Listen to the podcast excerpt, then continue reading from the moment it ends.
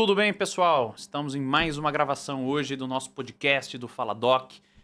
Sou Ricardo Saik, neurocirurgião. Estou aqui acompanhado do meu companheiro, amigo, Dr. Deusdete Brandão Neto, otorrinolaringologista.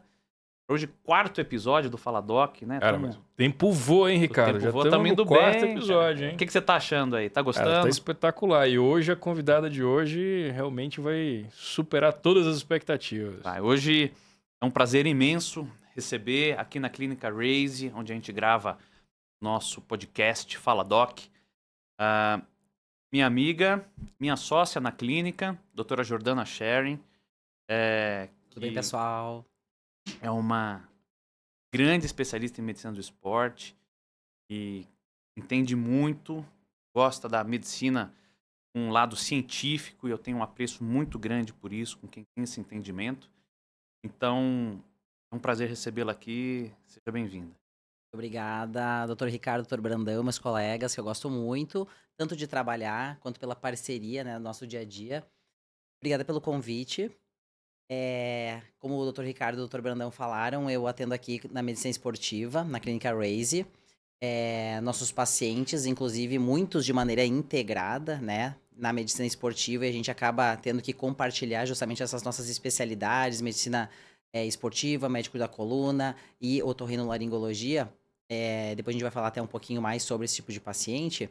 É, e não é à toa que a gente fez essa parceria aqui na clínica, né? Porque justamente a gente consegue trazer mais resultados para os nossos pacientes fazendo essa nossa medicina integrada aqui.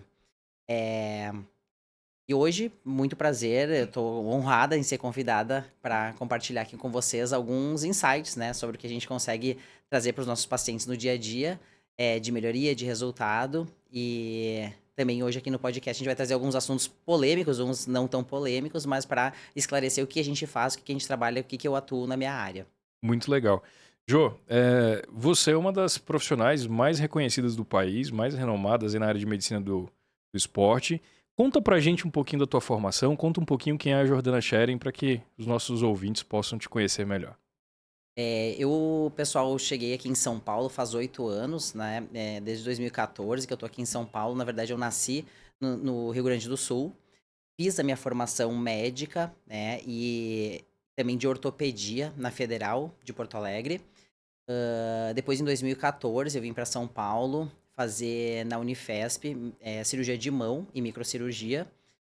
Ah, na época eu gostava muito da ortopedia e da cirurgia de mão, então eu atuei nessa área por três a quatro anos, até que ah, eu comecei a ficar um pouco insatisfeita pela qualidade da medicina que era praticada e também ah, com também um pouquinho da insatisfação da- com a minha área mesmo, né, da parte da ortopedia, porque eu via que eu não estava performando e, e- e me trazendo alguma satisfação que eu pudesse pensar a longo prazo, me vendo a longo prazo nessa área. né? Então, eu, ne- em 2019 para 2020, eu cogitei trocar de área médica, que é o que eu acabei fazendo, é, migrar para medicina esportiva é, e nutrologia, justamente porque, como eu praticava esporte, é, eu gostava, era meu hobby, né? Entender sobre suplementação, dieta, exercícios.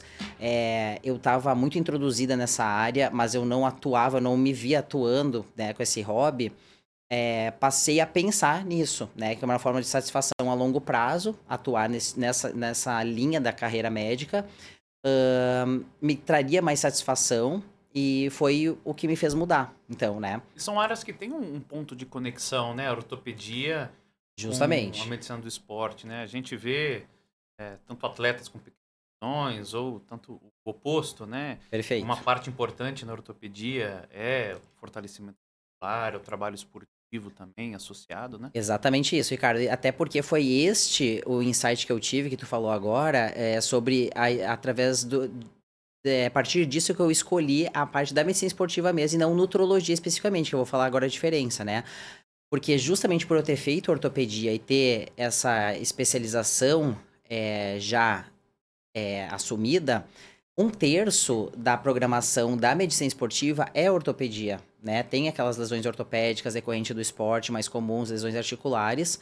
Então, um terço sendo o currículo na medicina esportiva, já a ortopedia, me facilitou esse acesso, essa entrada, esse entendimento.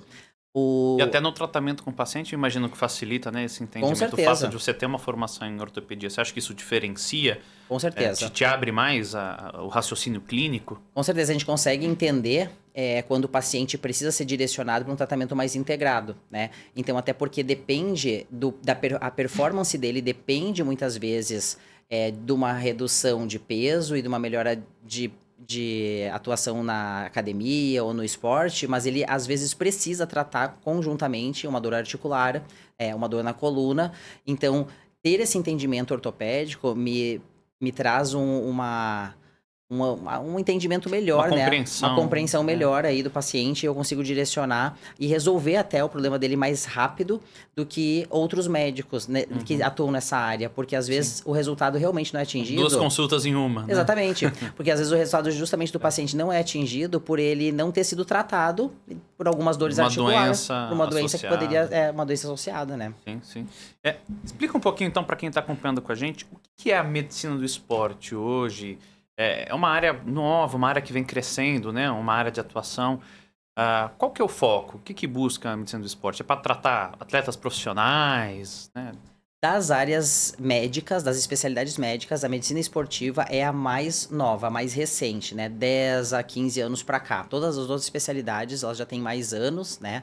É, mais idade. Então, ela de fato, como o Ricardo falou aqui, é a mais nova, é uma, uma área é, um pouco que, que, tra... que alguns nem entendem o que é, né? Justamente porque a gente. Alguns pensam que a gente. É, medicina esportiva trata de atletas unicamente, trata de esportistas, né? E a maioria das vezes não. Né? A gente tem hoje, na maioria dos nossos pacientes, não esportistas, não atletas, quer dizer, atletas amadores, né? Vai para academia, uh, o corredor, o ciclista, é, a pessoa que faz o crossfit, mas uh, não atletas de alta performance necessariamente, né? Como atletas federados, atletas de competição, atletas de times, né? Temos médicos especificamente dentro dessas categorias, dessas estratégias e times, sociedades, que atuam sim aí diretamente com o atleta. Mas a gente aqui no consultório, atuando nessa área, a gente justamente é, até prefere pacientes não atletas, porque o paciente atleta, ele vai ter suas, uhum. seus detalhes, suas nuances, né? Ele é Sim. quase que um diamante. O atleta amador, vamos é, dizer. É, ele é, o atleta de alta performance, a gente precisa ter um cuidado maior e daí sim alguém mais especializado, né? Por isso não é à toa que tem médicos dentro do time que, que entendem até a rotina da pessoa, né? Uhum. Ali dentro. Tem diversas é, é, é, coisas a serem respeitadas, né? É, é uma tipo medicina muito específica uma medicina bem específica, né? É. E são vários parâmetros que precisam ser monitorizados com, né, com uma fidedignidade muito. Exatamente, com uma rigidez grande, diária rigidez, da rotina, né? Exatamente. exatamente. Diferente dos, de nós aqui, não atletas, né? Somos pessoas comuns, só que justamente estamos pro, procurando performance, né? Uhum. Não no talo, como a gente fala, assim, não é alta performance, é esportista Alguns até procuram, mas da maioria das vezes não é, né? De uma maneira talvez mais saudável, né? Justamente. É, eu pessoas... recebo muitos... Um, um, dos times de São Paulo hoje, né? Por questões aí, eu não, não vou citar qual é, mas um dos times de São Paulo é, me encaminha muitos pacientes uh, de coluna, né? A equipe médica me encaminha para avaliação dos pacientes que têm dor de coluna ou lesões uh, cirúrgicas, uh, neurocirúrgicas, né? É, e é bem rígido esse tipo de acompanhamento. Existe uma série de medidas que a gente não pode utilizar, uma série de medicações que a gente não pode utilizar, porque pode trazer algum prejuízo, às vezes, no desempenho esportivo dele, às vezes tem medicação que é aliviadora, mas ela pode dar um pouquinho de fadiga, alguns relaxantes musculares, e aí aquele atleta de altíssimo rendimento não pode fazer uso, né? É, ou algumas medicações que às vezes pode ter alguma relação hormonal que não pode usar, que pode ser entendido como doping, Perfeito. quando às vezes não tem esse objetivo, né? Isso. Então é, é, bem chato. O atleta amador é mais tranquilo nesse sentido, você acha? Por isso que, que você diz que às vezes é mais fácil lidar com um atleta amador, né? De tratar um atleta amador. Uh, você acha que tem menos limitações? O resultado é melhor? Com certeza, exatamente isso, tá?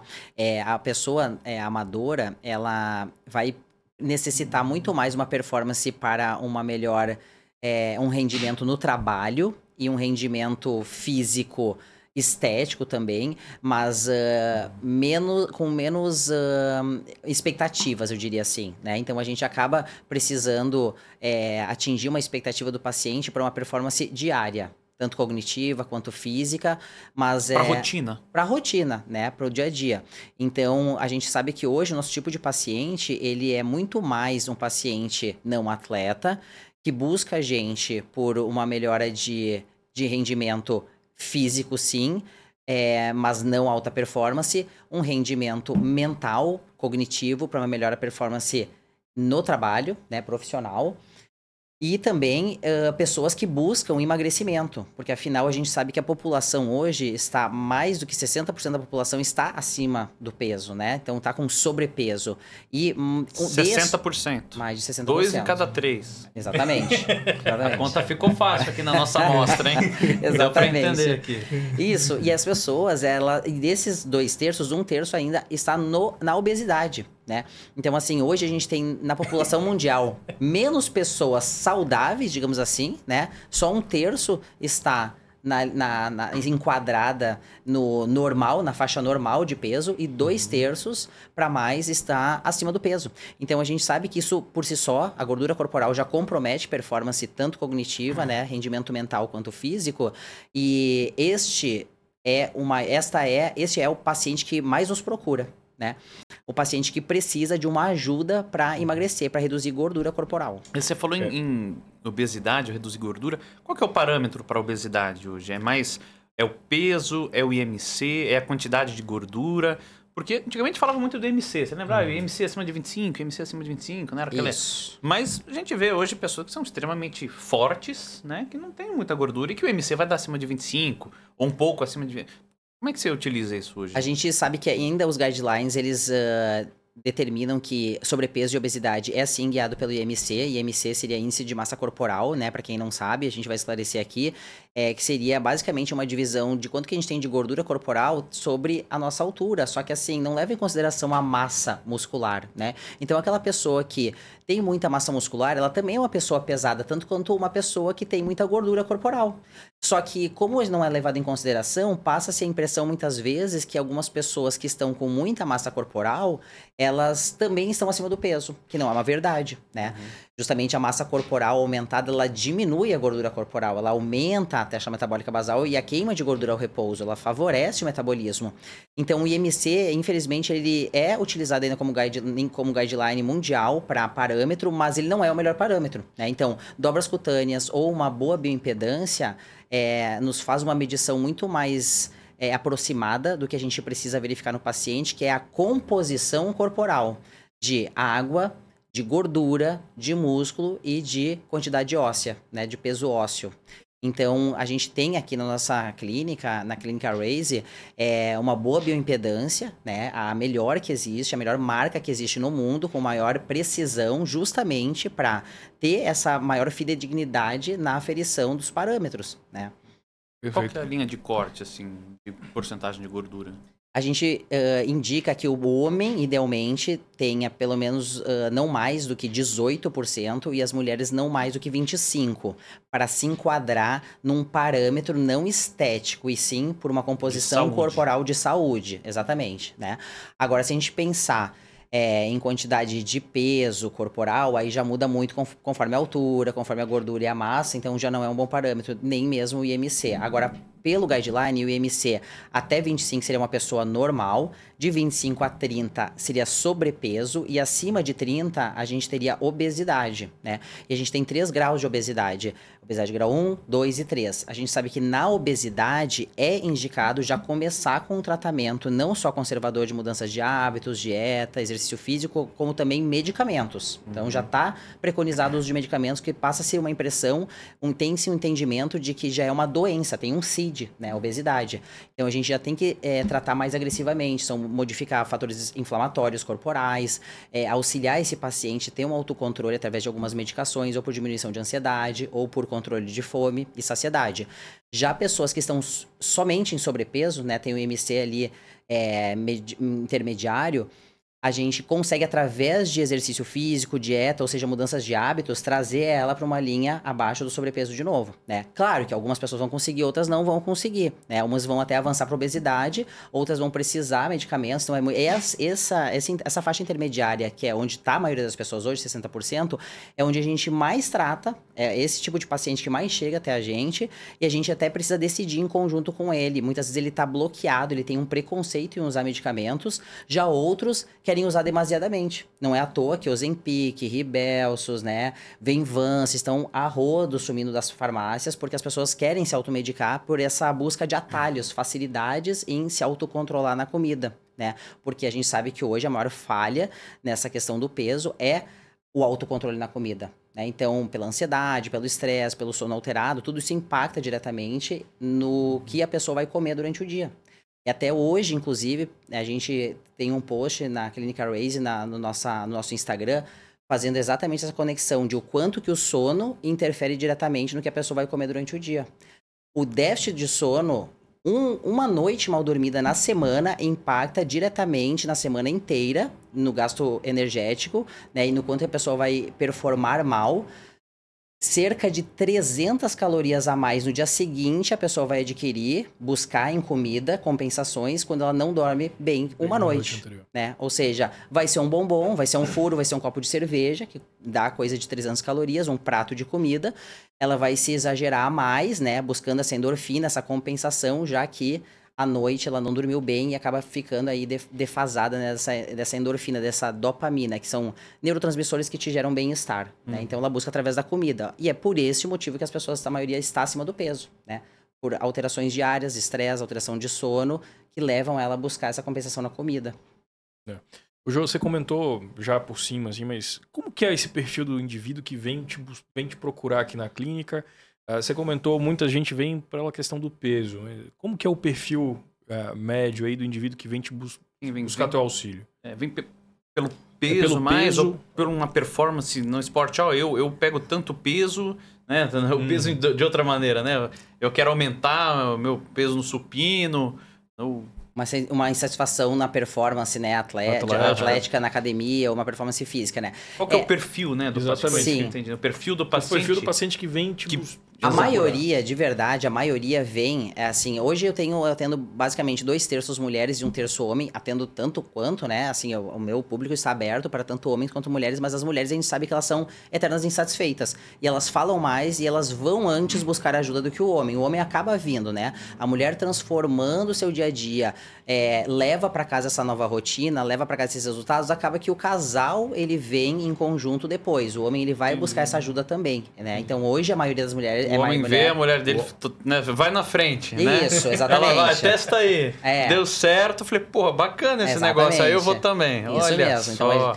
a mulher... Tô envergonhado ficar... pela classe, tô envergonhado é. pela classe. exatamente. Mas entre as pessoas que buscam mais performance ou mais uma busca por estética, ou que seja redução de gordura, também dois terços mais ou menos vem por questão de redução de gordura corporal, busca de por estética, tá? Uma melhora de flacidez, uma melhora da, da, da celulite, uma, uma insatisfação com a gordura corporal mesmo, tanto abdominal, né, que aumenta nos homens e nas mulheres com o passar dos anos, por um déficit hormonal, que é a, a, a, culmina, né, com esse aumento de gordura corporal. Depois a gente até pode falar um pouquinho mais sobre esse assunto. E um, a gente tem essas pessoas que nos buscam por estética, às vezes não sabendo, não querendo falar muito que estão nos buscando por estética. Elas estão insatisfeitas com o seu corpo, eu diria assim, tá? Uhum. Então, é, às vezes algumas são claramente entendidas e falam, eu estou insatisfeita, eu quero melhorar minha estética. Só que melhorar a estética é o resultado de melhorar qualidade de vida, mudar hábitos, né? Então a gente tem que fazer todo um planejamento para a pessoa buscar essa melhora da estética, sim. Então leva algum tempo, alguns meses, muitas vezes depende de quanto de gordura precisa perder. Algumas já vêm então declarando que querem mudar sua estética, outras querem eh, melhorar sua falam que querem melhorar a qualidade de vida, melhorar alguns sintomas, está muito disposta, né?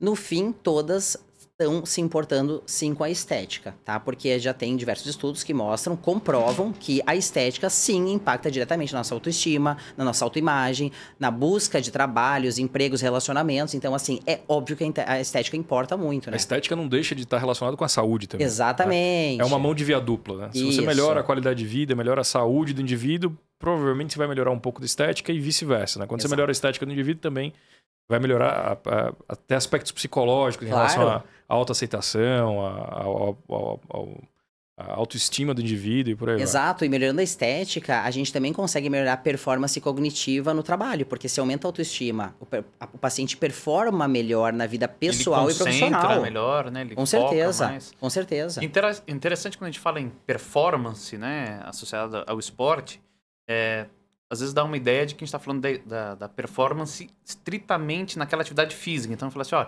eu corro hoje 100 metros em 12 segundos, quero correr em 8,5, em em 11,5. Né? E às vezes performance não é isso, né? E eu notei isso é, depois de muitos anos como um, um, um sedentário, né? me faltou a palavra, depois de muitos anos como um sedentário, eu consegui devagarzinho voltar às atividades físicas é, de maneira regular, não parece, mas eu faço atividade física regular. É, como muda a nossa performance no dia a dia, né? Então a gente se dedica um pouquinho mais na atividade física, é, aquilo, a, a nossa cabeça começa a trabalhar melhor, né? A nossa concentração melhora, o sono melhora. Eu pessoalmente nunca gostei de academia. Eu gosto de esporte, mas nunca gostei de academia. E eu comecei a notar isso porque eu comecei a treinar por ah, não por uma convicção pessoal de que adorava aquilo, comecei a treinar por uma necessidade Necessidade. física, né? Pô, preciso colocar Preciso na cabeça treinar. que eu preciso fazer isso aqui. E aí comecei a treinar. Depois de alguns meses, eu notava, quando eu ficava uns dias sentado, às vezes eu ficava uma semana sem treinar, eu notava que eu tava mais fadigado, né? Mais, sabe? Parece que a coisa tá meio devagar, Indisposto, né? indisposto. Acho que essa é a palavra. acorda sem energia, né? Indisposto. Essa é a palavra. Indisposto. Não, e até a alteração de humor, o humor Exato. fica mais irritadiço, né? A gente Exato. com um limiar de tolerância mais baixo. Exato. né? E foi aí que eu passei a, entender que eu gostava de treinar. Então, porque antes eu não gostava de treinar. E quando eu vi quanto aquilo me fazia bem, enxerguei aquilo com outros olhos. Né? Eu falei, poxa, coisa bacana. Então, comecei a, a entender que o que antes eu ia sofrendo, né? Hoje, se talvez não é um hobby ir pra academia, pelo menos eu vou feliz porque o quanto aquilo muda na minha qualidade de vida. E eu acho que esse... Isso é performance. Isso é performance, né? A gente fala, que nem o Ricardo falou, é as pessoas pensam muito em performance física no primeiro momento, mas na, na verdade hoje a gente trabalha e visualiza que o resultado ele é uma performance mental muito melhor do que física até. O físico vai melhorar, de fato, mas às vezes o físico melhora, demora mais para melhorar, ter mais resultados estéticos demora mais é, corporalmente do que psicologicamente, porque depois de algumas, é, alguns dias, algumas poucas semanas fazendo, a produção de neurotransmis- tra- neurotrans- neurotransmissores como dopamina, noradrenalina, serotonina, serotonina que melhora o sono, dopamina, sensação de prazer, bem-estar, né? Ela vai te dar essa sensação de que o exercício está te trazendo algum resultado, mais do que físico e é, psicológico, tá? E daí depois a gente começa a visualizar, demora um pouco mais visualizar os resultados estéticos. Então as pessoas até elas param antes de fazer o exercício porque não estão vendo resultados estéticos, elas se frustram, digamos assim. Só que aquelas que despertam para essa questão intelectual, putz, mas assim, o, o exercício não tá me fazendo ainda tanto a- o resultado estético que eu quero, mas como eu já estou melhor, me sentindo bem, autoestima tá melhor, como eu tô performando melhor no trabalho, eu vou, ela dá sequência ao exercício e claro, daí o resultado estético vem na sequência também. E para quem busca pela perda de peso, é, pelo que você colocou, muito está relacionado à obesidade, a uma busca momentânea de prazer ou de alívio, né, para ansiedade, por exemplo, ah, que nos remetem à dopamina, né, como no neurotransmissor mais importante nesse processo. Ah, como a atividade física, ela também estimula a produção de dopamina, é, então posso entender que ah, quem faz atividade física num processo de emagrecimento, a atividade física ela colabora, é um adjuvante na perda de peso, não só pelo gasto energético, porque talvez ajude a reduzir a ansiedade, ajude a reduzir. Isso, isso acontece? Exatamente. Até porque a pessoa com obesidade, ela não vai muitas vezes querer ir para academia, ela vai estar indisposta, ela vai estar com um aumento de peso corporal que vai primeiro deixar ela envergonhada, né? Não vai estar autoconfiante, com autoestima elevada para ir para uma academia. Segundo, essa pessoa ainda está cansada, né, inicialmente, não é interessante direcionar ela muitas vezes para um exercício de cara, porque a gente sabe que a dieta impacta muito mais na redução de peso do que um exercício, né? Em uma hora gastando calorias na academia, tu gasta cerca de 300 e, e fechar a boca para um alimento calórico, um furo, né, é 300 calorias. Só tirar a maionese do lanche, Exatamente. você tirou as 300 É, calorias. A né? gente estimula muito mais a seguir uma dieta do que fazer o exercício inicialmente, pela questão da redução calórica e redução de peso. Porém, o exercício justamente entra nessa categoria aí, de ajudar ela a performar mentalmente, psicologicamente, produzindo neurotransmissor que vão ajudá-la no processo da melhora da imagem, né? Da melhora da, da estima e do processo de emagrecimento. Então, o exercício ele deve ser sempre estimulado, pelo menos três vezes na semana, 50 minutos. Três vezes na semana, 50 minutos, significa que tu não é um sedentário. Se tu fizer duas ou uma vez na semana, é a mesma coisa que não fazer nada. Em termos de classificação de sedentarismo ou não, né? Então, 3 de 50 minutos, que é o que a pessoa precisa fazer para ter algum resultado em que impacta na semana na redução calórica e na performance mental. É importante que o tipo de atividade física também, né? Que isso é. Inicialmente, para quem é obeso ou que tem sobrepeso, a gente evita atividade de alto impacto, né, nas articulações, porque já está com quilos a mais acima, né, na coluna, no joelho, no quadril, que ao fazer alguma atividade física de impacto pode piorar a lesão articular ou a dor articular que elas já têm muitas vezes, ou até muitas vezes promover uma dor que ela ainda não tinha. Então tem que cuidar e erroneamente muitas pessoas até daí culpam a academia. Ah, depois que eu comecei a fazer exercício, eu comecei a ter dor articular, então eu vou parar. Não, é porque justamente talvez estava fazendo algo errado, né? Algum exercício errado, foi mal conduzido, né, inicialmente. Então o interessante é fazer um gasto energético através do exercício físico que seja muitas vezes um aeróbico.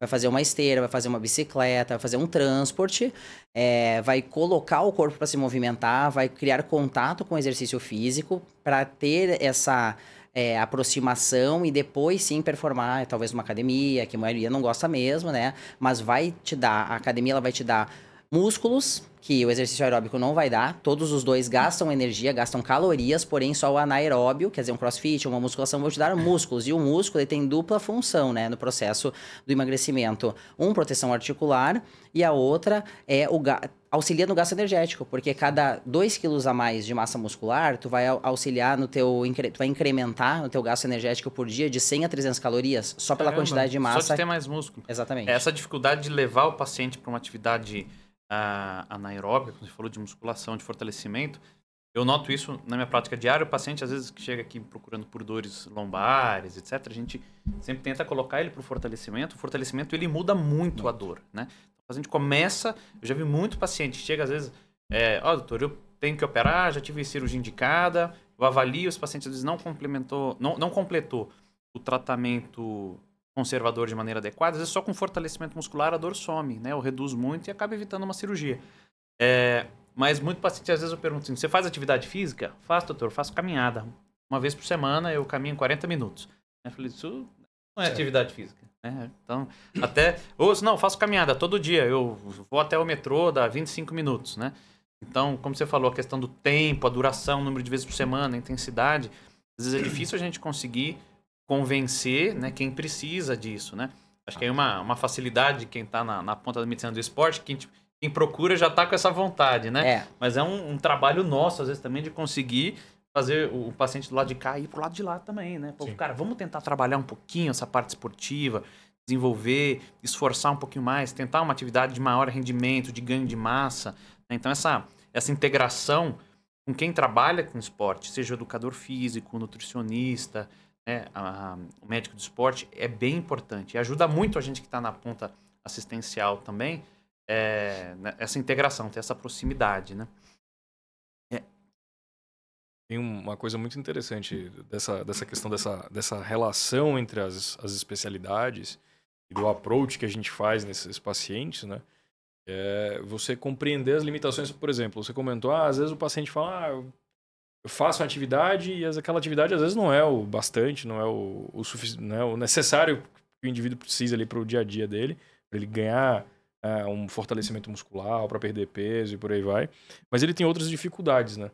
E aí essa abordagem, esse approach multidisciplinar é muito interessante. Porque, por exemplo, é muito comum um indivíduo que tem obstrução nasal, na- puxando para a parte otorrinolaringológica, por exemplo, é muito comum o paciente com obstrução nasal, ele fadiga muito mais rapidamente porque ele respira pela boca. isso. Aí ele vai gastar mais energia, ele vai ter uma troca é, é, de Insatisfatória, oxigênio né? insatisfatória, ele vai fadigar mais rapidamente. Exato. E, e- então é, é muito interessante essa, essa abordagem multidisciplinar, né? E inclusive, é, falando sobre isso, eu até estava lendo recentemente. Olha que interessante, a gente não sabe disso, né? Mas respirar pela boca é, oxigena a pessoa, mas o entendimento do cérebro, isso é neurociência. Tem estudos mostrando uhum. que oxigenar pela boca, a pessoa respira, há uma troca gasosa pulmonar, mas o cérebro ele não descansa. Então ele não, o cérebro só entende como respiração pelo nariz um restauro metabólico, uma, né, uma restauração metabólica, um realmente um descanso psicológico, certo, cerebral. Né? É, tem, tem uma coisa muito interessante. A gente tem uns receptores dentro do nariz que, quando o ar passa pelo nosso nariz, esses receptores, à medida que o ar vai passando, o ar ele esquenta e a mucosa, que é o revestimento do nosso nariz, ele esfria. E aí, essa troca de calor, que é, é salutar para que o ar chegue, é, é importantíssimo para que o ar aquecido. chegue aquecido. Né? O nosso nariz, na verdade, é um aquecedor, umidificador e purificador de ar. Né? À medida que o ar passa pelo nariz, ele vai ser aquecido, umidificado e purificado. E nessa troca de calor, na passagem do ar pelo nariz, ele ativa esses receptores que informam ao teu cérebro que você de fato está respirando pelo nariz. Se você faz o, um bypass, né? se você respira pela boca e o ar não passa pelo nariz, é, o cérebro da gente não entende que a gente está respirando. Né? Então, é, é, acaba tendo essa, essa percepção de que você não está descansando, que você não está, de fato, oxigenando de maneira adequada. Exatamente. A gente percebe no paciente de baixa performance mental, psicológica, pessoal, profissional, exatamente esse tipo de comportamento, né? É um paciente, o paciente que está sobrepeso, com obesidade, que respira mal, ou respira pela boca, ronca, tem apneia do sono, a gente tem uma pouca ativação cerebral, a gente, ele faz menor produção de testosterona, e a testosterona sendo produzida em menor quantidade, durante o dia e na sequência de alguns meses, vai fazer o paciente apresentar indisposição, fadiga, é, indisposição sexual também, né? E ele, a testosterona é a que. O que dá uma piora do humor. O que dá né? por si só uma piora do humor, uma vira irritação, uma neve, vira uma bola Exato. de neve. E a testosterona é aquela que faz maior ativação das conexões cerebrais mesmo, quer dizer, a ativação é, da performance cerebral a, a neurotransmissor, produção neuronal. É.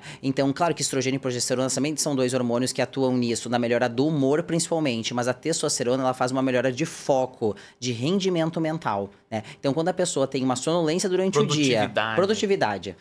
A pessoa tem uma sonolência durante o dia, é, ela está dormindo muito mal, há uma, um déficit de, de, produção de testosterona secundário a esse sono ruim, então que impacta diretamente no dia a dia, na performance da pessoa, né? Então por isso que alguns têm indicação de tratar o sono por si só, isso já corrige a produção de testosterona, outros não reduzindo de peso, não tratando as vias, né? Às vezes alguns têm alguma alteração anatômica, outros é mais por questão de sobrepeso e obesidade, que só para né, ter maior entendimento aí dos nossos espectadores, é que quando a gente aumenta de peso corporal, principalmente gordura abdominal, é, a pessoa deitada, ela vai fazer como se fosse uma valsalva, né? Um, um, vai impactar muito mais aqui no diafragma, trazendo o pulmão para cima e a gente vai obstruir mais as vias aéreas. Então, a pessoa que já não tem uma alteração anatômica, não tem uma necessidade de uma cirurgia anatômica pelo otorrino, mas por ter um aumento de gordura corporal, ela vai respirar mal, então ela vai hipoxigenar, vai entrar menos em sono REM, menos minutos, menos horas em sono REM, que é no sono REM que a gente produz mais testosterona.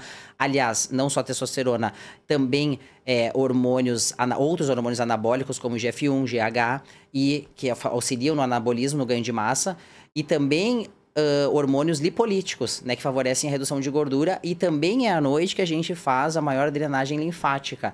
Então, se a pessoa dorme mal, ela vai ter menos anabolismo, então não adianta fazer academia todos os dias ou fazer academia mais de três vezes na semana pensando numa alta performance, ela dormir mal, mal, porque ela não vai, ela vai estar no submáximo do anabolismo sempre, também não vai estar no déficit, no, na, na, não adianta fazer dieta com déficit calórico se dormindo mal, ela não vai atingir o máximo de eventos lipolíticos e também ela vai estar sempre retida, principalmente acontece muito com as mulheres, né? O homem às vezes não sente, não percebe, não visualiza tanto, mas as mulheres elas referem muito. Então, noites mal dormidas, impactam diretamente na redução de massa muscular, no aumento de gordura corporal e no aumento de retenção. A gente pode dizer então que a medicina do esporte é a medicina da qualidade de vida. Exatamente. É. Globalmente. Tanta coisa associada que a gente falou, né? Ao é. esporte. Exatamente. Ô, Jô, e, e, você comentou que tem vários impactos, vários aspectos, são, são né, vários uh, aspectos da vida do indivíduo que são afetadas né, nessa busca por um melhor desempenho, por uma melhor performance. Quais são as áreas que são estão intrinsecamente relacionadas. A gente falou aqui da, da, da otorrino, tem a questão uh, também da, da coluna, da ortopedia e tudo. Quais são as áreas que a gente tem aí uma interface grande com a medicina do esporte? Com certeza, aquelas que a gente não à toa trouxe aqui no nosso consultório, né, conjuntamente para trabalhar integradamente. É, e esse é todo o diferencial, inclusive da nossa clínica. Aqui na Clínica Raise, a gente promove um tratamento mais integrado, multidisciplinar, que o paciente, inclusive, reconhece e traz esse feedback, que numa mesma clínica ele consegue ter esse atendimento globalizado, que seria a área da medicina esportiva, da nutrologia, qual a diferença só para citar entre uma e outra, basicamente o que a gente falou inicialmente, que é a medicina esportiva também tem um entendimento sobre a parte articular, tá, ortopédica, mas as duas reconhecem tratamento é, nutricional, aumento de performance e redução de gordura corporal através da parte nutricional e tem a capacidade de prescrever medicamentos, suplementos, né, para melhorar essa, esse rendimento, essa performance e auxiliar na redução de gordura. Então, tanto nutrologia quanto medicina esportiva atuam da mesma maneira, sendo que a medicina esportiva ainda tem esse entendimento ortopédico, tá?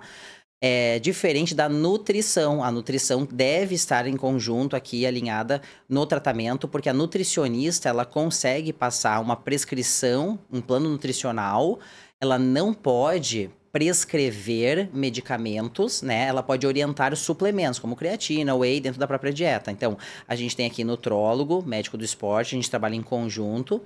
É, a gente tem a nutricionista, que a dieta e o plano nutricional impacta é o que causa maior impacto na redução de gordura corporal, mais do que gastar energia, fechar a boca impacta mais na redução calórica, tá? Então a nutricionista acompanhando de perto faz toda a diferença. A gente oferece aqui a bioimpedância, que é essa avaliação da composição corporal, que é necessária para fazer esse entendimento de quanto que o paciente tem que perder de gordura, quanto que ele tem que aumentar de massa, para paciente que está com sarcopenia, redução de massa muscular por é, diversos motivos, ele deve ter um atendimento focando em aumento de proteína dentro da dieta, muitas vezes fazendo uma reposição hormonal ou atuando com mais suplementos para esse essa área. Uh, a gente direciona para o otorrino, porque o sono, como eu falei, impacta diretamente na performance cognitiva, mental, física do paciente. O médico de coluna né, ele vai ter de perto um atendimento com o nosso paciente, porque não só os que estão acima do peso, quanto os que estão fazendo atividade física, eventualmente vão ter dores articulares. E a gente sabe que a coluna, não é à toa que é a parte central ali do nosso esqueleto, né, e ela que articula com todos os demais, ela vai ser a primeira a sofrer as consequências de algum peso na academia, é uma postura ruim, não só na academia, no dia a dia, no trabalho, muito tempo sentado, né? É, o paciente ele acaba tendo dores articulares e onde tem primeiro é na coluna, né? E dali em diante, o paciente, se tiver sobrepeso ou tiver fazendo alguma atividade de impacto especificamente em membros inferiores, muitas vezes vai ser direcionado para um tratamento ortopédico, principalmente de joelho, primeiro lugar. Segundo, ombro, é o mais comum, tá? Ombro e joelho. E as demais articulações quase que em sequência, né? São menos é, impactadas, mas tem é, relação ali na dor articular do paciente. Então, ortopedista, médico de coluna, otorrinolaringologista, nutricionista, médico do esporte com nutri nutrólogo, tá? A gente também, não à toa, tem aqui na clínica fisioterapeuta, porque uma vez que o paciente tem alguma dor articular, nem sempre ele vai ter que ser levado para uma cirurgia, minoria das vezes, eu diria, né? Então ele vai ser tratado ao longo desse processo com recuperação muscular, redução de peso, proteção articular, com fisioterapia e atividade física. Então, 90% dos casos está resolvido a dor do paciente. Eventualmente, vai precisar de uma cirurgia minimamente invasiva, uma infiltração articular, que a gente também oferece aqui na clínica, né? Então, a gente tem essas áreas integradas aqui, não é à toa, e é, eu diria que são as principais realmente que a gente conduz o paciente da melhor maneira para uma melhora da performance e redução de gordura corporal. Bacana. Uma coisa que ficou muito uh, sendo falado recentemente, né? Tava um tema que estava em alta, uh, foi uma nota do CFM que limitou uh, o uso de anabolizantes, esteroides, com um objetivo puramente estético. Né? É, o que, você acha? Conta um pouquinho para a gente por que, que o CFM precisou emitir essa nota, o que estava acontecendo é, para que isso fosse necessário e qual é a tua opinião sobre isso?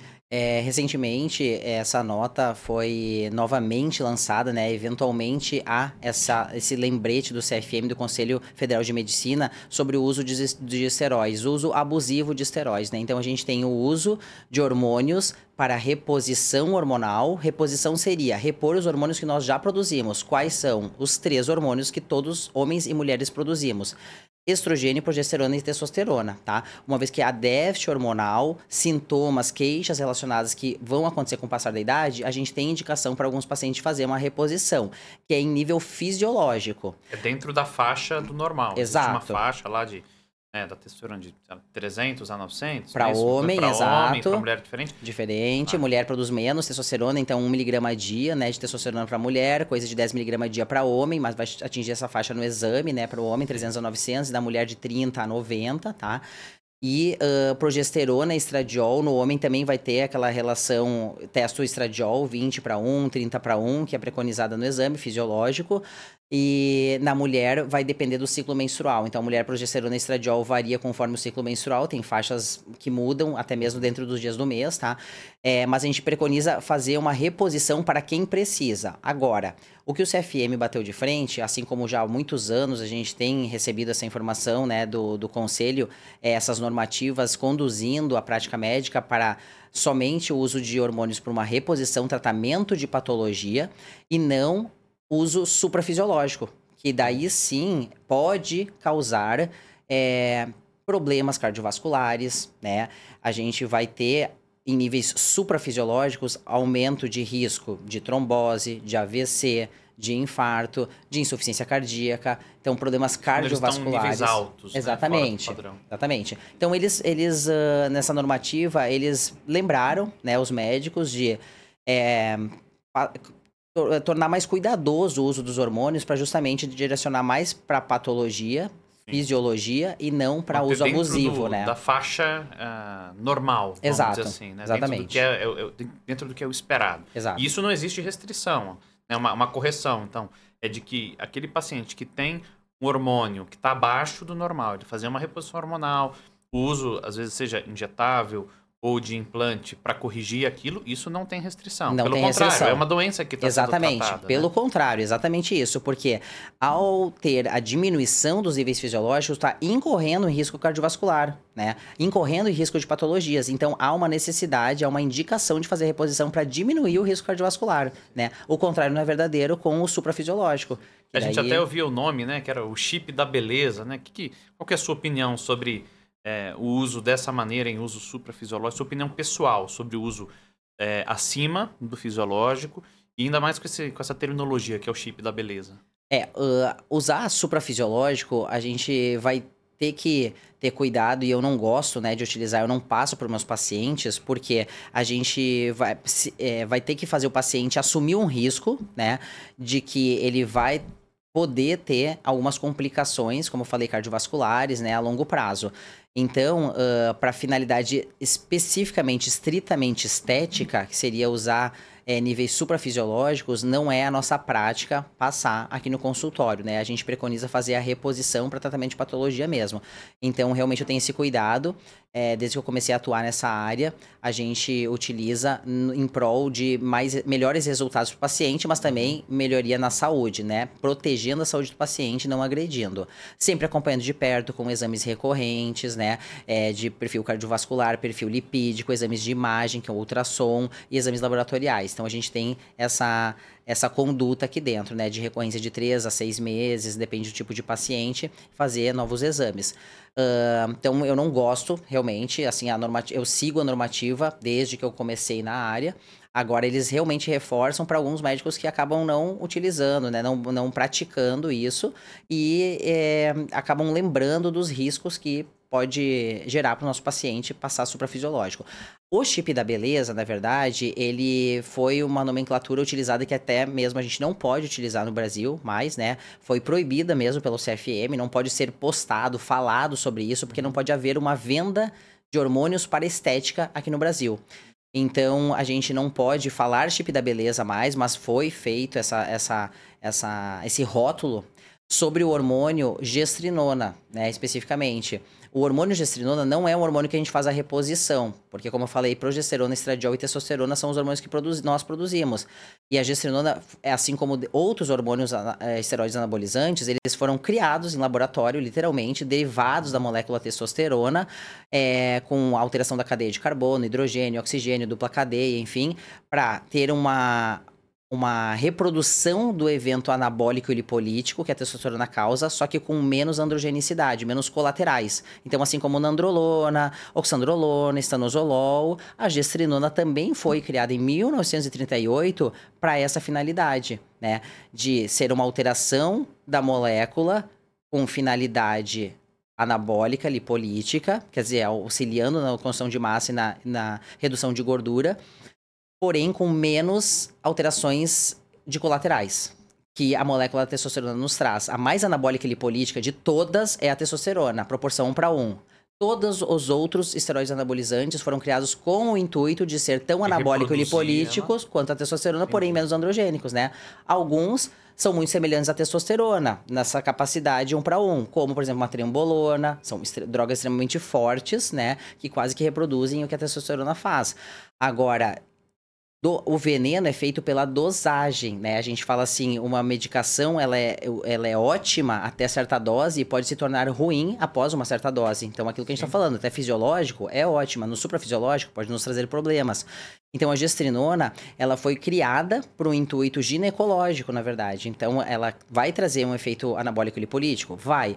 Mas ela vai agregar eventos é, ginecológicos que nenhum, uma, nenhuma outra molécula de esteroide anabolizante faz. Então unicamente a gestrinona faz. Por isso que ela é tão utilizada para as mulheres, né?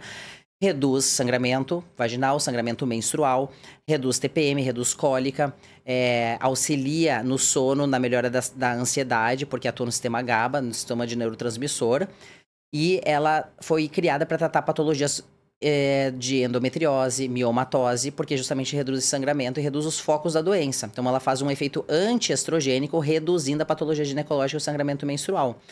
Só que hoje a gente não pode mais trazer essa realidade. A gente utiliza a gestrinona para finalidade ginecológica, mas ela não pode ser utilizada para finalidade estética. E nem falada deste, nessa nomenclatura, porque literalmente está proibida a nomenclatura. Uma, uma nomenclatura inadequada, inadequada também. Ela, ela, não traduz a importância do hormônio. Dá, dá uma noção que é um que é um produto que você passa na pele, uma coisa estética simples, né? Ah, vou passar Isso. uma maquiagem, né? Parece uma maquiagem, um chip da beleza. Exatamente. botando uma, uma, maquiagem no meu subcutâneo. É, e não é. é. isso, né? Não é isso. E o chip, bem como tá falando, né, Ricardo?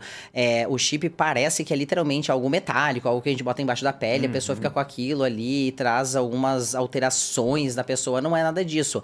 O chip é um hormônio. É um hormônio, né? Então o chip nada mais é do que um microcomprimidinho. Um remédio. Remédio, né? Feito para. absorvido né? Exatamente. Feito é uma outra forma farmacêutica, é uma outra via de administrar o fármaco, assim como injetável, assim pela via oral, spray nasal, o tópico capilar, o tópico da pele. A gente também tem esse implante hormonal ou não hormonal, também tem os hormonais e os não hormonais, são medicamentos, vitaminas, através desse formato que a gente coloca no subcutâneo e tem uma longa duração. Então ele vai ser liberado diariamente por uns seis meses, né? Então é, essa é, é a mudança comparado a outras vias de administração.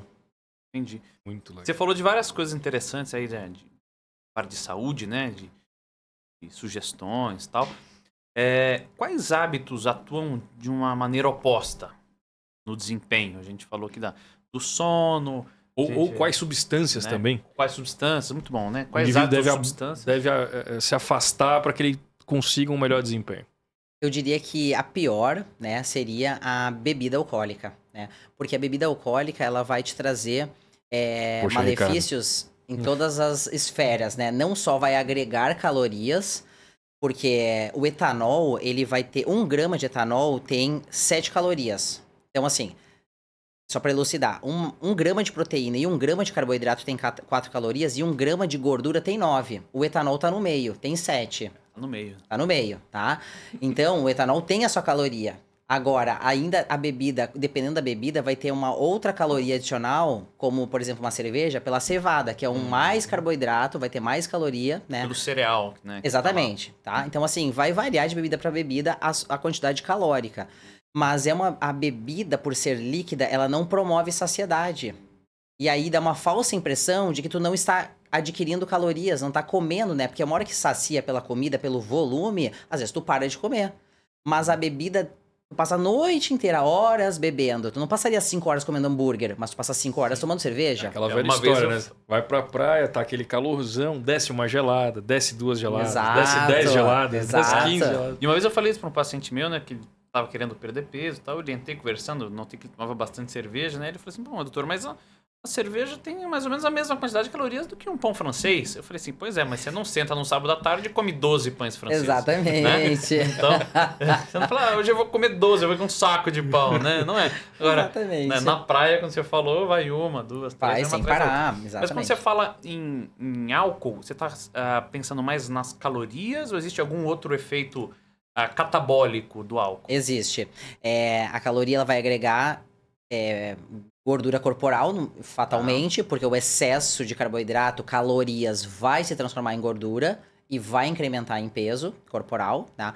Mas ela também, a- a- o etanol, ele vai prejudicar o rendimento físico no quesito ganho de massa. Então, coisa de não conseguiram mensurar perfeitamente até agora, não dá pra saber quanto prejudica, mas em torno de 30%. Quer dizer, se eu fizer atividade física na semana inteira e tomar cerveja, hum, quantidade Semana inteira. semana inteira, enfim, vai impactar na tua produção anabólica, na produção de massa muscular, em Sim. cerca de 30%. Principalmente se for no pós-treino, que é uma janela anabólica de 4 a 6 horas, que tu vai ter um pico de síntese proteica muscular, tu vai interferir diretamente nisso, tá? Então, assim, a gente evita utilizar cerveja diariamente, porque justa, ou cerveja eu digo, né, mas qualquer bebida alcoólica, porque justamente impacta não só no aumento de peso, também na redução de massa muscular, né? E claro que é, vai ter uma primeira passagem hepática, essa bebida, e ela vai favorecer aumento de TGO, TGP, alteração de enzimas hepáticas, ou seja, alteração de marcadores inflamatórios corporais que vão promover aumento de retenção também. Então a pessoa ela vai estar sendo impactada no aumento de gordura, no aumento de retenção e na redução de massa muscular. Tá? Claro que ela também vai perder performance cognitiva mental, porque o álcool também vai atuar mentalmente, é, neurologicamente a longo prazo, literalmente queimando o neurônio. Né? Então é uma droga que, digamos assim, sutil, suave, que a gente não vê o quanto que ela agride nosso organismo aos poucos, mas claramente as pessoas que utilizam é, bebida alcoólica diariamente ou muito frequentemente, elas perdem performance, muito mais do que física, mental. Isso você acha que é, é dose dependente ou não? Por exemplo, ah, ah, eu treino tal, mas eu gosto de tomar um vinho no sábado, ah, uma coisa assim, né? Você acha que uma coisa esporádica no álcool ele também tem esse mesmo efeito ou ele é mais para o uso abusivo? Ele é mais para uso abusivo e também a gente fala assim, não, não- psicologicamente não é interessante zerar nada, nem Coca-Cola, nem álcool, nem hambúrguer, nada, Uhum. porque como a gente não é atleta de alta performance, a gente não vai subir no palco, ser fisiculturista, a gente não tá em alto rendimento, a gente não precisa se privar e não deve se privar, né, de muitas coisas que psicologicamente vai impactar no nosso dia a dia, porque vai ter é, um- uma, uma restrição vai ter uma resposta abusiva em outro sentido, né? Não adianta restringir de um lado e vai abusar em outro, e alguma, algum impacto vai ter psicológico. Então, só tem que manejar de maneira que o paciente ele reduza durante a semana. Então, a gente fala pro paciente assim, não tem um, um nível ideal de bebida alcoólica na semana, não existe isso, não tem nenhum estudo mostrando quantas bebidas alcoólicas tu pode tomar na semana, qual é a quantidade. A questão é quanto que tu tá tomando e tu torna o paciente a ter um hábito, aí ele vai se habituar a reduzir. E naturalmente aquilo ele incorpora na rotina dele e ele entende o quanto que ele tá performando melhor, uma vez abusando menos, e ele mesmo entende que pesando o custo-benefício, ele assume muitas vezes que a bebida em, em uma eh, quantidade reduzida tá fazendo melhor para ele do que em grande quantidade. Então a gente força o paciente a entender. Se tá tomando 8 long necks no sábado, toma 6 já é duas vezes de 300 calorias a menos, são 600 calorias a menos. No social não vai mudar, né? Porque tu vai estar interagindo, tomar 6 ou tomar 8 ao longo da noite vai dar no mesmo. E aí tu não manda ele tomar muitas abaixo logo. Tu vai reduzindo aos poucos, porque ele entendeu, é, tomar 6 não faz muita diferença tomar 8 não. Aí daqui a uns dois meses tu manda tomar 4. Até que chega nas duas. Socialmente é possível manter um- uma convivência sem ser criticado, assim, porque a sociedade hoje critica quem não bebe, porque, como eu falei no início, Você é chato. é não toma uma chato, cervejinha com a exatamente. gente. É, é, porque Dá intercalada com um copinho de Isso, água. água, tá. socializa, não parece que é noia, não parece que tá fora da realidade, não parece que tá fora do grupo, não é criticado. E acaba que socialmente fica bom, psicologicamente fica bom e ele performa melhor. Então ele aceita essa realidade como, ah, estou muito melhor fazendo uso de menos quantidade de bebida do que muita. E além do álcool, tem mais alguma, su- alguma substância que É. se destaca? A gente. a- a- Ou hábito? É, um hábito que a gente já falou, que é o pior de todos, é dormir mal, tá? Então, higiene do sono não é besteira, tá? Dormir bem, escolher, a gente não... es- O, o- eu sempre falo, o, es- o despertador, ele não pode ser colocado pra hora de acordar. Ele tem que ser colocado pra hora de dormir.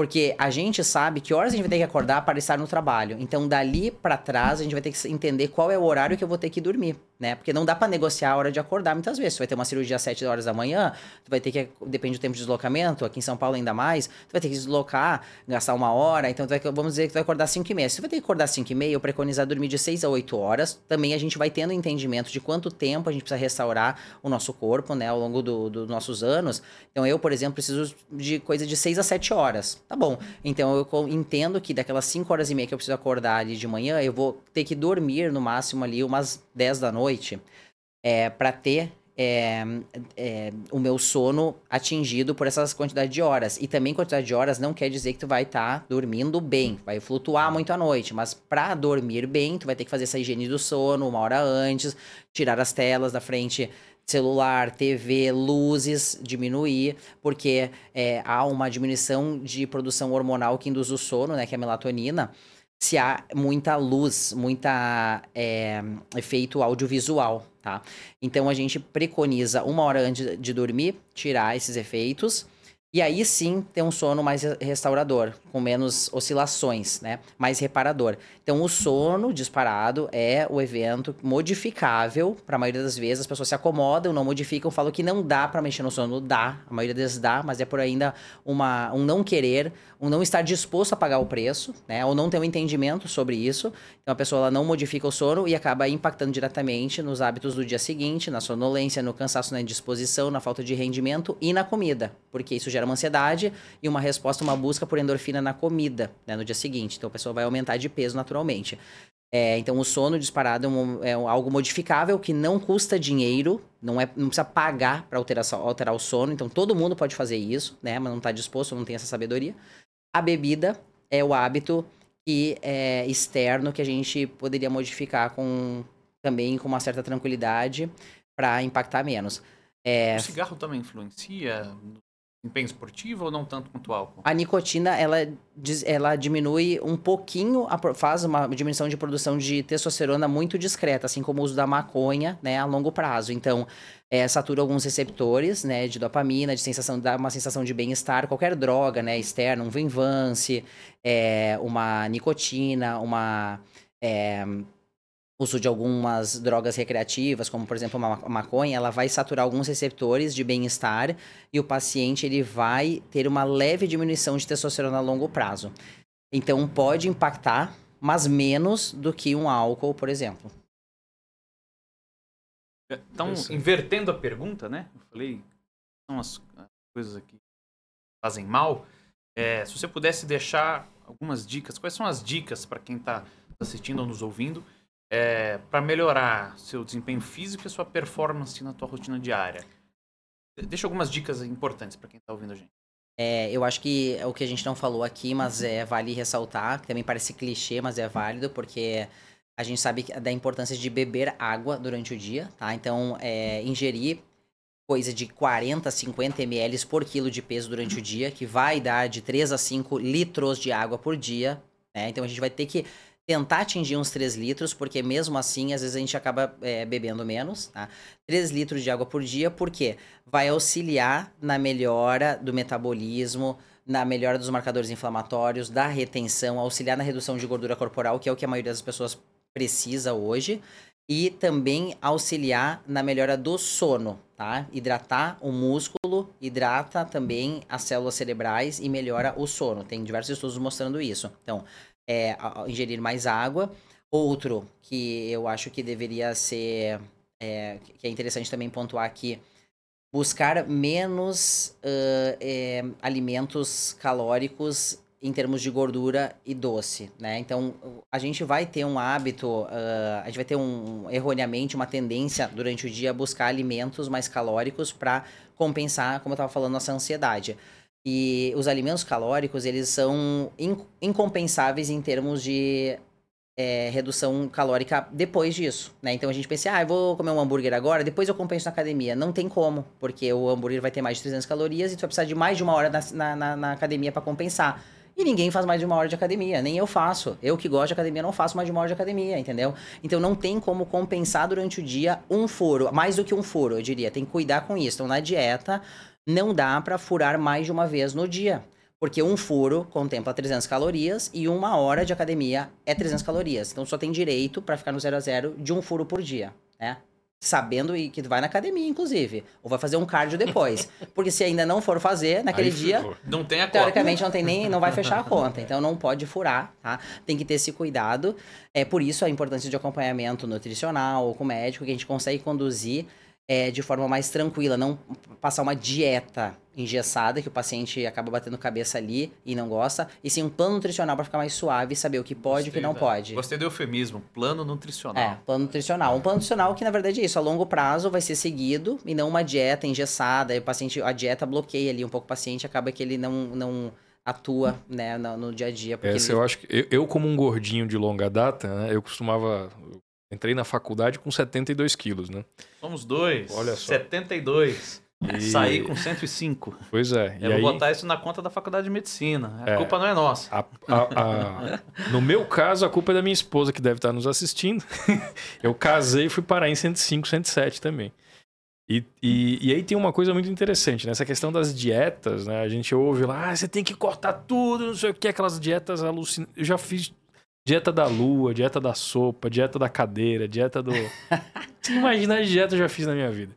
E quando você vai para uma dieta muito restritiva, não adianta, o indivíduo ele não vai aderir. Ele pode fazer um, dois, três dias, uma semana, na segunda semana, ele vai falar, putz, grila, bicho, eu não vou fazer mais. Exatamente. Então é muito importante né, essa, esse acompanhamento é. com o nutricionista, até para que você tenha opções é. de onde você vai buscar alimentos que são saborosos, que também são prazerosos e que não necessariamente vão ser é, bombas calóricas. Exatamente. Entender a dieta, o plano nutricional, muito mais como um hábito a ser seguido por um mais longo prazo, longo prazo até o final da vida. É um hábito. Um hábito. Não é uma dieta. Exatamente. São 28 dias comendo abóbora, não, né? É, não, é a famosa reeducação alimentar. Exatamente. Exatamente isso. Reeducar. É. E quanto mais próximo do nutricionista conduzindo dessa maneira, melhor, porque o paciente, por exemplo, como tu falou, vai conseguir buscar essas compensações, essas é, trocas mais fácil e vai ficar mais tranquilo, né? Vai entender a, a, a, dieta muito mais como uma matemática a ser cumprida durante o dia e, e vai e habituar. O, o, processo passa a ser mais natural e prazeroso. É. E, e tolerável. Exatamente. É, e eu agradeço muito pelo apoio de vocês e da Anaí. Um beijo pra Anaí também, nossa nutricionista aqui. É que dá suporte nesse, nesse processo. Exatamente. Muito legal. Jô, o tempo passou voando, foi muito gostoso conversar contigo, mas eu preciso te pedir uma coisa. Todo, todo convidado que vem aqui, a gente tem uma sessão especial, que agora no final, que é o Causos do Doc.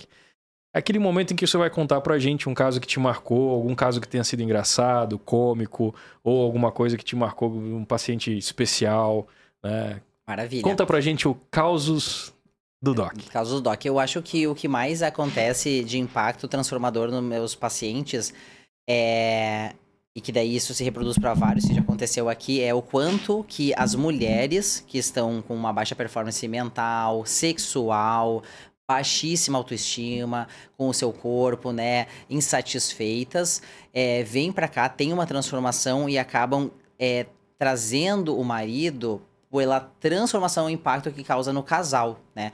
Então, uh, eu tenho diversos casais que vêm aqui por, pela, pela busca da melhora da performance, sim, cognitiva, autoestima, profissional, pessoal, mas sexual. Então tem vários casais que acabam se abrindo aqui, acaba que vira muito consultório de psicologia, de sexologia, né? E eu tenho um entendimento e uma facilidade de falar com, sobre isso com os meus pacientes. Então, disparado, perda de gordura corporal e é, busca de melhora sexual são os dois assuntos mais falados na consulta, né?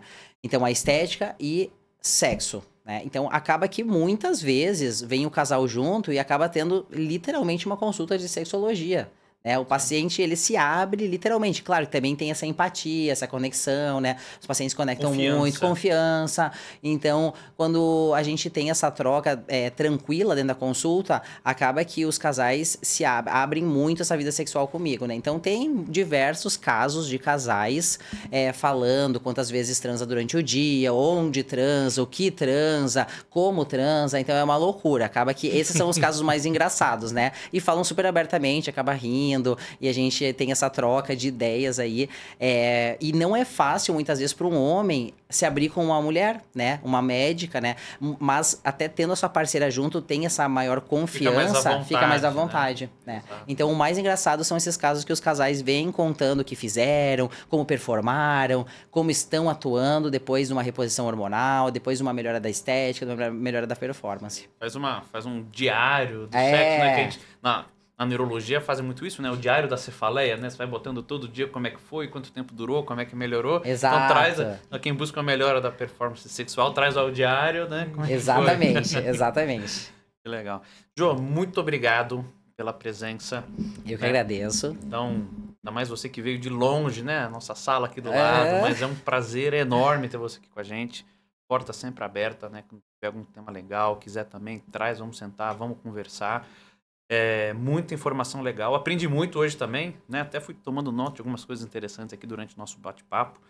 É, espero que vocês também tenham acompanhado, tenham gostado bastante. É, aproveitem, ouçam, compartilhem com quem vocês acham que vão, com quem vai poder aprender um pouco também, ou quem está curioso sobre esses temas. Né? E toda semana a gente tem um episódio novo aqui, um convidado diferente, é, trazendo mais informação para vocês. Com certeza. Então, Jô, também reitero, muito obrigado. Foi um, foi um prazer imenso. O tempo passou voando aqui contigo hoje. E para você que está acompanhando aí o nosso podcast, não deixa de se inscrever no canal, ativa as, notificações, curte esse vídeo, compartilha com teus amigos, com a família, com quem você acha que vai gostar desse, desse conteúdo. É, na próxima semana, mais um novo convidado. A gente volta com mais um Fala Doc Podcast. Obrigado. Obrigada, pessoal. Thank you.